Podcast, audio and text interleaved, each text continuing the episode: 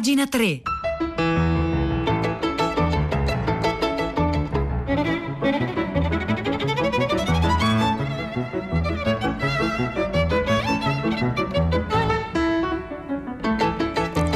Buongiorno, un saluto da Nicola Lagioia, benvenuti a pagina 3, la cultura nei quotidiani, nelle riviste e nel web. Sono le 9, 2 minuti 42 secondi di mercoledì 7 ottobre. Noi cominciamo oggi parlando eh, di scienza, del Nobel per, per la fisica vinto eh, dall'inglese Roger Penrose insieme al tedesco Reinhard Genzel e all'americano Andrea Goetz. Per, eh, sono, sono riusciti, per essere riusciti a provare eh, l'esistenza di uno dei fenomeni più misteriosi del cosmo, vale a dire eh, i buchi neri. Oggi ne, ne parlano tutti i giornali, ne parlerà alle 11.30 da par suo Radio 3 Scienza che appunto si parla proprio di questo con Marco Motta insieme ad Amedio Balbi e Maria Felicita eh, De Laurentiis. Eh, quasi nessuno capisce i buchi neri scrive eh, Elena Dusi su Repubblica ma tutti ne sono affascinati ha spiegato una emozionata Andrea Ghez eh, 55 anni americana fresca vincitrice del Nobel per la fisica insieme dicevamo Roger Penrose e Rainer Genzel per la per aver gettato luce sui buchi neri, ecco, sembrerebbe un po' uh, una battuta, no? gettare luce sui buchi neri, visto che inghiottano ogni cosa, eh, persino la, la, luce. All'esistenza dei buchi neri nemmeno Einstein credeva, comunque nel modo in cui poi la loro esistenza è stata eh, provata, eppure fu proprio eh, al, aggrappandosi alla relatività che Penrose tirò su eh, di equazione in equazione nel 1965 riuscì a dimostrarne l'esistenza almeno in teoria. E poi appunto furono Goetz e Genzel a, a trovare, ecco, per dirla veramente in gergo, la pistola fumante, cioè la, eh, la prova che eh, in qualche modo confermava le teorie e i calcoli di eh, Roger Penrose.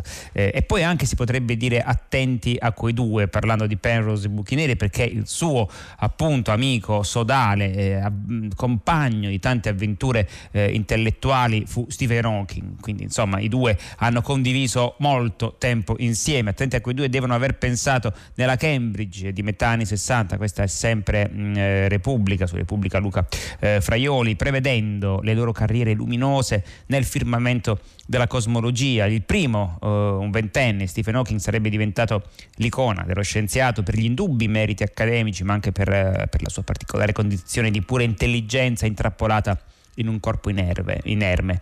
Il secondo, Penrose, Roger Penrose, eh, più grande eh, di Hawking di 9 anni, eh, è stato finalmente appunto eh, consacrato con il Nobel. Fu proprio lui a, a, raccontare nel corso di un'intervista la sua amicizia con Stephen Hawking. Conobbi Stephen a Cambridge nel 64, avevo tenuto a Londra una conferenza sulla relatività generale l'astrofisico Dennis Chama eh, che mi aveva preso sotto la sua ala protettiva mi aveva invitato eh, a replicarla a Cambridge l'anno successivo. In quell'occasione Steven eh, uno degli studenti di Chama era tra il pubblico e qualche tempo dopo pensò di usare le mie formule per descrivere il collasso di un buco nero. Da lì sarebbe cominciata una collaborazione fatta eh, di teorie sul, eh, sui buchi neri e, e di, molto, di, molto, altro.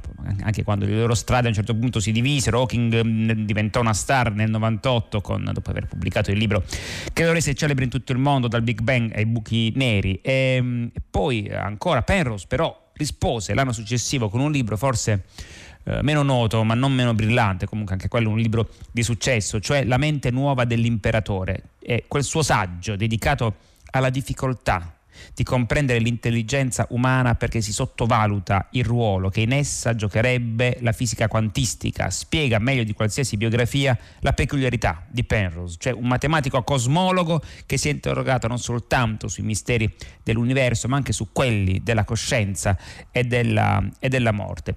E poi insomma ancora ci sono pezzi, eh, ecco per esempio, no? Eh, la, il, mm, come in qualche modo mh, mm, è spesso a volte la fantasia a inseguire la realtà quando siamo nel campo della fisica e non il contrario come accadrebbe, come accade eh, di solito, sempre Medio Balbi su Repubblica, qualche anno fa il film Interstellar eh, li ha messi al centro, eh, li avrebbe messi in qualche modo al centro della storia questi, mh, mm, questi scienziati, o almeno le loro speculazioni eh, sulla carta, un buco nero sembrerebbe la cosa meno fotogenica oceanica che c'è, una sfera completamente buia, una regione di spazio da cui nulla, neppure la luce, appunto, può tornare indietro. Eppure, eh, rimanendo al film Interstellar, il film di Nolan, riusciva a illustrare con efficacia gli effetti che esso produce su ciò che lo circonda. Un astronauta si avvicina al suo bordo e quando torna dal compagno restato ad attenderlo sulla nave spaziale, lo trova invecchiato di anni. Il tempo, per chi, eh, per chi, si, avvicina, eh, per chi si avvicina a un buco nero, scorre più lento fino ad arrestarsi e la materia che lo avvolge si muove a velocità incredibili, riscaldandosi fino a produrre radiazioni che possono essere captate a distanze incalcolabili. Intorno ai buchi neri più grandi persino le stelle turbinano rapide come scintille. Un buco nero in fondo è un'assenza, forse si potrebbe definire così, uno squarcio nel tessuto della realtà, una parte di cosmo che si è preclusa, eh, un luogo in cui le stesse leggi della fisica potrebbero essere stravolte se non sospese, come un pozzo senza fine che non porta da nessuna parte o forse porta in luoghi talmente strani da essere inconcepibili, perché ciò che accade dentro un buco nero, beh questo è ancora oggetto di grande eh, speculazione. Poi sì, è vero che si parlava eh, del film eh, di Nolan, che ovviamente non aveva inventato niente, perché tra i consulenti scientifici di Nolan quando girò Interstellar c'era Kip Thorne, uno dei massimi esperti di buchi neri e a sua volta eh, premio Nobel per la fisica nel 2017 proprio appunto per la scoperta delle onde eh, gravitazionali. E eh, amico diciamo così eh, di, di, Penrose che adesso ha vinto il Nobel, il Nobel comunque si sono incontrati più di una volta e Carlo Rovelli. Allora riesco anche, riusciamo anche a, mm, se siete interessati all'argomento, eh, a indicarvi un pezzo di Carlo Rovelli che trovate online sul sito del Sole 24 Ore proprio di un suo incontro con, eh, con, con, Roger, con Roger, Penrose. Eh, dice insomma, lui è un po' l'emblema del fisico libero, un signore di più di 80 anni che conserva l'aria eh, da ragazzino. E poi appunto dice un po' a proposito dei paradossi del tempo e della luce, eh, sono questioni complicate, ma Rovelli riesce da par suo davvero a, mm, a, raccontarle in maniera mm, tale che siano comprensibili anche ai profani. Se facessimo un viaggio a grandissima velocità troveremmo il ritorno, appunto lo si diceva prima, i nostri compagni di scuola molto più invecchiati di noi, più ci si avvicina alla velocità della luce, più questo effetto è marcato. Se potessimo andare alla velocità della luce, il tempo per noi si fermerebbe, non scorrerebbe più. Ma la luce, ecco, questo eh, sentite, è una questione a cui poi uno magari non pensa quando legge questi saggi, ma la luce va alla velocità della luce. Quindi per la luce il tempo non passa mai, per così dire la luce non si annoia mai. Un universo in cui non ci fosse nient'altro che luce sarebbe un universo in cui nulla percepisce lo scorrere del tempo. Il tempo letteralmente non ci sarebbe più. Non solo, ma se ci fosse solo la luce non si potrebbero misurare neanche le distanze spaziali. Ecco, questo è Carlo Rovelli che parla di Roger Penrose sul, sul Sole 24 ore, poi appunto i pezzi sul, sul, Nobel eh, per la fisica, li trovate almeno quelli che abbiamo letto su tutti i giornali, ma in particolare su Repubblica, mentre oggi, appunto, per parlare di tutto ciò, a Radio 3, a Radio 3 Scienza, alle 11 e mezza ci sarà Marco Motta con Amedeo Balbi e Maria Felicita De Laurentiis.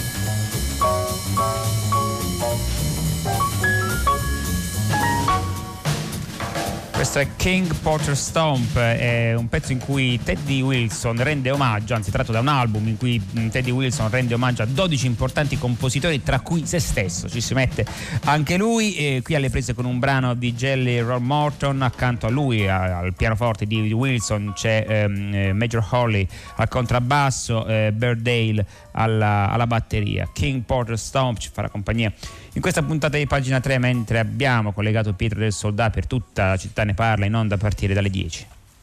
Eccoci Nicola, buongiorno. Questa mattina a prima pagina si è parlato molto del nuovo decreto immigrazione, quello che di fatto smantella i decreti sicurezza e provvedimento bandiera della precedente stagione di governo, del decreto del governo giallo-verde, insomma i decreti Salvini, introducendo delle novità importanti. Poi certo vi sono anche alcuni nodi che vengono valutati come irrisolti, però insomma questo testo approvato in Consiglio dei Ministri lunedì, che ora affronta il suo iter parlamentare per essere convertito in legge, restituisce di fatto la protezione che non si chiama più umanitaria ma speciale, ma insomma non lascia per strada le persone, richiedenti asilo e gli altri che in questo periodo di interregno erano abbandonati a loro stessi sul nostro territorio, eh, introduce diverse novità, eh, come dire anche le punizioni nei confronti delle ONG, le, le cui navi salvano i migranti in mare sono eh, dal punto di vista economico drasticamente diminuite, insomma un, decisamente un clima nuovo nel, nell'accoglienza ai migranti che viene salutato per la verità per esempio con molta preoccupazione da Roberto da Bologna, il quale parla di una nuova invasione alle porte, ora che sono stati, come dice lui, riaperti i porti e non ci sono più le barriere che Salvini aveva istituito e racconta quello che accade nel suo quartiere a Bologna. Di segno direi opposto la telefonata, l'impostazione, il pensiero di un altro ascoltatore eh, che mette l'accento anche chiama, sul linguaggio, sulle parole, sull'idea uh, appunto di un'invasione che ora sarebbe inarrestabile. Un dibattito interessante, noi ovviamente partiremo dalle novità reali e poi dopo ascolteremo chi si occupa di immigrazione per capire cosa ne pensano davvero gli operatori, gli esperti. Grazie a Pietro del Soldato, tardi con eh, con tutta Grazie. la città ne parla a partire appunto dalle 10 335 5634 296 per intervenire eh, sin da subito sui temi della città e io mm, ecco, vado un attimo, andiamo un attimo online, Napoli Monitor si parla di Frigolandia, quindi si parla di fumetto, quindi si parla anche molto di più che di fumetto, che cos'è Frigolandia? È appunto uno spazio culturale inventato eh, da Vincenzo Sparagna, Vincenzo Sparagna fu colui che eh, in qualche modo mh, mm, fu protagonista, uno dei protagonisti della, della, della nuova ondata di fumetti e, di controcultura anni 70, Frigidaire, Cannibale e tutti appunto i disegnatori eh, di fumetti di, quella, eh, di, quell'epoca lì, da Andrea Pazienza a, a Scozzari e così via. Mugnozza anche che veniva pubblicato ogni tanto eh, su, questi, mh, mm, su, questi bellissimi, su queste bellissime riviste, Frigidaire in particolare, molti di voi la ricorderanno. Nel 2005 il comune di Giano dell'Umbria aveva affidato alla società Frigolandia SRL, quindi a Vincenzo Sparagna come presidente, la gestione di un complesso turistico artistico La Colonia per la creazione della città immaginaria dell'arte mai vista, immersa nel verde delle campagne umbre. Frigolandia nel corso degli anni è cresciuta, eh, dice eh, Napoli Monitor, in, in, maniera considerevole grazie all'apporto di tante persone, partendo come sede redazione per le riviste storiche di Frigidaire e Il Nuovo Male, e poi è diventato un archivio, un archivio storico che conserva migliaia di pubblicazioni, ecco, una sorta di museo per opere, per opere di artisti come Andrea Pazienza, Tanino Liberatore, eh, Stefano Tamburini, Paolini eh, e poi Igor eh, Mattotti, un punto di incontro per famiglie, studiosi, studenti, artisti, semplici, curiosi e appunto turisti. Poi da, da, questo 2005 in cui si è aperta sono state molte le mostre, le feste, le presentazioni, gli eventi che hanno animato Frigolandia, però ecco per questo appunto, c'era un appello, l'11 marzo di quest'anno in piena emergenza Covid la giunta comunale di Giano ha, ha emanato un'ordinanza di sgombero per la chiusura di Frigolandia cercando di annullare un contratto firmato sulla base di un bando pubblico. Da quel giorno Sparagna, scandalizzato per il tentativo di sopprimere un centro culturale che non ha mai ricevuto aiuti pubblici, ha cominciato a diffondere la notizia e adesso sono eh, innumerevoli, sono molte insomma, le, eh, le firme eh, di un appello eh, inviato anche al Presidente della Repubblica al Ministero dei Beni Culturali. Questa petizione è arrivata a quasi 15.000 firme, quindi salviamo Frigolandia, eh, almeno così scrive Diego Miedo e per capire un po' di più eh, per chi non lo conoscesse di che cosa si tratta, potete trovare questo articolo su Napoli Monitor, quindi online.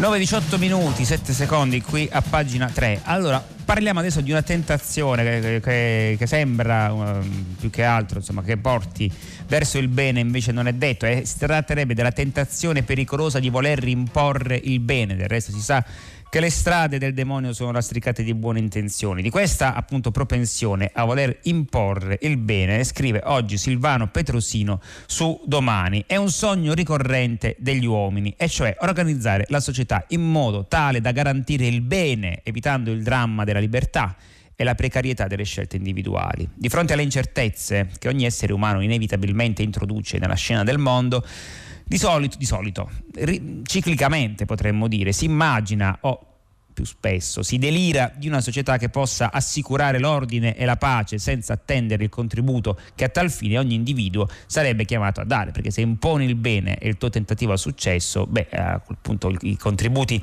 eh, di ciascuno di noi eh, diventano quasi irrilevanti. Si tratta, in altre parole, del sogno eh, di un mondo appunto fondato su un'idea di bene talmente oggettivo e dunque sicuro da poter evitare ogni contatto e di conseguenza ogni contaminazione con l'identità soggettiva, appunto bene oggettivo che sarebbe tale proprio perché è capace di evitare il dramma e le incertezze che sempre accompagnano l'agire degli esseri liberi, responsabili e proprio per questo, in quanto liberi, responsabili, imperfetti. Dostoevsky, per esempio, fa di questo eh, sogno uno dei punti di forza di uno dei momenti più belli, più alti, anche più conosciuti dei fratelli Karamazov, vale a dire la parabola, potremmo chiamarla così, parabola moderna, del grande eh, inquisitore che prende le distanze da Gesù, il quale, giudicando troppo altamente gli uomini, secondo il grande inquisitore, avrebbe sottovalutato il fondamentale segreto della natura umana. Infatti nulla, dice il grande inquisitore, è mai stato per l'uomo e per la società umana più intollerabile della libertà. Non c'è per l'uomo, questo è sempre il grande inquisitore, pensiero più angoscioso che quello di trovare al più presto a chi rimettere il dono della libertà con cui nasce questa infelice creatura e nasce infelice proprio perché nasce con questo dono. Se si vuole il bene è necessario imporlo, allora dice il grande inquisitore, perché non si può certo attendere che esso venga scelto da esseri che in gran parte sono deboli, viziosi, inetti e ribelli. Si tratta della certezza che è a fondamento di ogni totalitarismo, se ci pensate, quella eh, del grande, la sparata potremmo dire del grande inquisitore, anche di quello non armato, anche del totalitarismo terrorismo non armato e apparentemente non violento, cioè voler talmente bene da decidere o comunque cercare eh, di imporlo. Oggi questa tentazione è alimentata da più parti, ma bisogna essere diffidenti. Certo non si può vivere nell'insicurezza più totale, ma altrettanto certamente non si può pensare di mettere in sicurezza tutto l'umano. Non si può vivere da uomini al di fuori del dramma della libertà e dell'urgenza della responsabilità. È impossibile diventare umani o ridiventare umani senza convivere con una certa irriducibile ed essenziale insicurezza. L'uomo dunque non può vivere nell'insicurezza, ma c'è appunto una sicurezza che impedisce all'uomo di vivere da uomo. A me, continua appunto Silvano Petrosino su domani, sembra sia questo in fondo il principale messaggio che ci viene, e ricorriamo ancora una volta alla letteratura, dallo strano caso del eh, Dr. Jekyll e Mr. Hyde. Spesso si afferma che al centro del romanzo di Stevenson ci sarebbe la denuncia della doppia natura presente in ogni uomo che si trova così ad essere quotidianamente in lotta fra il bene e il male, ma forse questo è sicuramente un elemento del romanzo importante, ma non forse il più profondo. Al di là di questa lotta, forse più a fondo di essa bisogna saper riconoscere la denuncia della pretesa che agita il dottor Jekyll, lo scienziato Jekyll, il quale, dopo aver preso coscienza che l'uomo non è uno bensì due, afferma: Io imparai ad abbandonarmi con piacere, come in un sogno dolcissimo, al pensiero della separazione di questi elementi. Così mi dissi che se ognuno dei due elementi potesse essere ospitato in identità diverse e disgiunte, alla vita verrebbero meno i suoi pesi maggiori. L'ingiusto se ne andrebbe per la sua strada, cioè ce ne libereremmo a quel punto, ce ne sbarazzeremmo, mentre il giusto potrebbe procedere diritto e senza pericolo lungo il suo retto cammino. Si sa come va a finire la storia del dottor Jekyll e Mr. Hyde, eh, la pretesa di controllo dello scienziato non soltanto fallisce, ma soprattutto si rovescia, perché Mr. Hyde prende il sopravvento entrando in scena sempre più all'improvviso e sempre in maniera più incontrollata. Colui che grazie eh, alla sostanza e non attraverso una libera faticosa e definitiva scelta, cioè appunto Dr. Jekyll voleva controllare e dominare il rapporto fra il bene e il male, alla fine si trova controllato e soggiogato dal male stesso. Ecco, se ci pensate, eh, di chi può essere un antenato Dr. Jekyll e Mr. Hyde se andiamo a leggere la storia, anche qui la parabola di Stevenson potremmo dire con occhi ancora più moderni, Arancia Meccanica. Ecco, Arancia Meccanica di Anthony Burgess, poi appunto in maniera magistrale portato eh, al cinema eh, da Stanley Kubrick, in fondo dice la stessa cosa, cioè la pericolosità di voler imporre il bene. La cura Ludovico in, arancia meccanica impedisce ad Alex, che sarebbe appunto questo eh, teppista che ama eh, l'ultraviolenza, la pornografia e Beethoven, come a dire che neanche la cultura salva dalla violenza, eh, sottoponendolo ad un, appunto, a questa cura Ludovico che gli impedisce in qualche modo di, di commettere il male, gli impedisce eh, di compiere azioni violente, viene ricondizionato da questo punto di vista e quindi sì, guadagna qualcosa, cioè eh, l'impossibilità possibilità di essere violento, ma perde tutto, perde il libero arbitrio. Quindi che razza di uomo è? Quindi attenzione, non perché ci siano delle cure Ludovico così eh, pervasive ed efficaci all'orizzonte, ma perché comunque questa tentazione di imporre il bene, ecco, questa tentazione continua a circolare insomma nella nostra cultura. Anthony Burgess, commentando il suo romanzo, scrive imporre a un individuo la possibilità di essere solo e soltanto buono, imponete scusate a un individuo la possibilità di essere solo e soltanto buono e ucciderete la sua anima in nome del bene presunto della stabilità sociale. La mia parabola e quella di Kubrick vogliono affermare che è preferibile persino un mondo di violenza scelta come atto volontario a un mondo condizionato, pro- programmato per essere buono eh, o inoffensivo. Sarà un mondo inoffensivo, ma non ci sarà a quel punto più l'uomo o quello che siamo stati abituati a conoscere come tale, eh, a disprezzare, ma anche ad amare.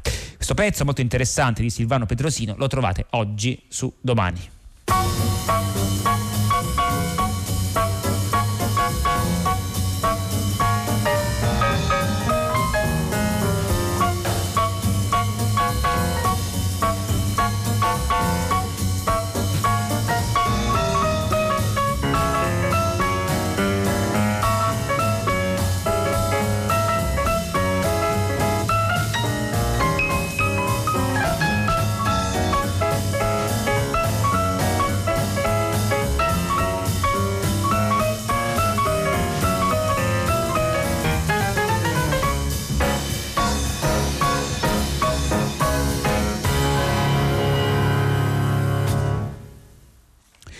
Questo è King Porter Stomp, eh, Teddy Wilson, eh, eh, alle prese con un brano di Jelly Roll Morton. Accanto a lui al pianoforte c'è eh, Major Hawley al contrabbasso, Bird Dale alla batteria. King Porter Stomp ci ha accompagnato in questa puntata di pagina 3.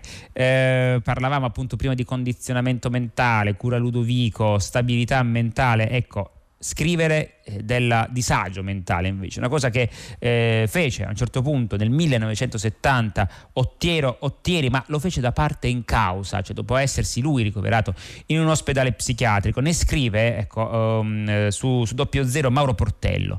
Immaginiamo un supermercato in cui sia esplosa una bomba e tutti i prodotti siano stati sbalzati dai loro ordinati scaffali e proiettati ovunque e mescolati in una completa follia merceologica, come prima dell'esplosione c'è tutto ma la fruibilità, diciamo così, dei prodotti è diventata estremamente complessa se non impossibile. Deve essere così che appare la realtà a chi varca la porta di una clinica psichiatrica da paziente. Se poi questo paziente è uno sofisticato scrittore che decide di scrivere di quell'esperienza impresa diretta durante il proprio lungo ricovero, questa eh, questo dolore, la dolorosa farraginosità della malattia mentale diventa appunto la semantica stessa del suo scritto. Come appunto si diceva nel 1970, Ottiero, Ottiero a 46 anni sceglie il ricovero volontario per un anno in una clinica svizzera per uscire da una depressione profondissima che non riesce appunto da solo a risolvere. Da quell'esperienza nacque il campo di concentrazione, così è il titolo del libro, pubblicato originariamente da Bompiani nel 1900 1972, adesso riproposto eh, da Guanda. Avvicinarsi realmente a Ottieri è sempre difficile, persino pericoloso. Questo autore sfugge a qualunque catalogazione letteraria, socio-psicologica e filosofica. Questo eh, lo avvertiva, eh, così avvertiva Andrea Zanzotto, dandoci una preziosa mappatura del, dello, dello, scrittore. Eh, nel nastro del suo racconto emergono appunto i diversi momenti della biografia di Ottieri, si intrecciano la vita eh, dell'impegno all'Olivetti, poi quella di, di, di Tempi stretti, Donnarumma all'assalto, che sono libri che gli danno appunto um, successo, e poi appunto la carriera letteraria e così via, e poi la, questa, questo crollo, questo crollo e questo ricovero in clinica che eh, tra l'altro fu fruttuoso dal punto di vista letterario, ecco, mm, mi ha fatto ricordare Thomas Stearns Eliot che scrisse la Wasteland proprio a seguito di un ricovero per un crollo nervoso. Le giornate sono però tremendamente pesanti in clinica psichiatrica, quella di Ottieri Ottieri aspettare una lettera, una telefonata, la risposta a una domanda, il mestiere qui dentro è la sofferenza, sono un impiegato della felicità, della felicità, dell'infelicità. Poi c'è una pagina dedicata alla festa di carnevale della clinica con i pazienti tutti mascherati, eh, c'è stato l'acme della festa, scrive Ottieri, in cui tutti ballavano ancora mascherati. Mi è parso lo spettacolo più grandioso della mia vita, schizofrenici, maniaco-depressivi, depressi, esauriti, si lanciavano palline di carta, stelle filanti, ballavano giocavano, si divertivano, dimentichi della psichiatria e dietro quelle maschere di carta appunto c'era eh, la faccia di una personalità stravolta, ma appunto durante quel carnevale tutto appariva diverso. Insomma, il libro è molto interessante, ne scrive appunto eh, Mario Portello su doppio zero, è stato da poco, come si diceva, ripubblicato. Ecco, il momento di passare il microfono a primo movimento con Guido Zaccagnini, io vi ringrazio per l'ascolto, come vi ringraziano Marco Azzori in console, Piero Pugliese in regia, Marzia Coronati in redazione, Maria Chiara Beranec, curatrice del programma. L'appuntamento con pagina 3 per domani alle 9. Un saluto da Nicola La Gioia.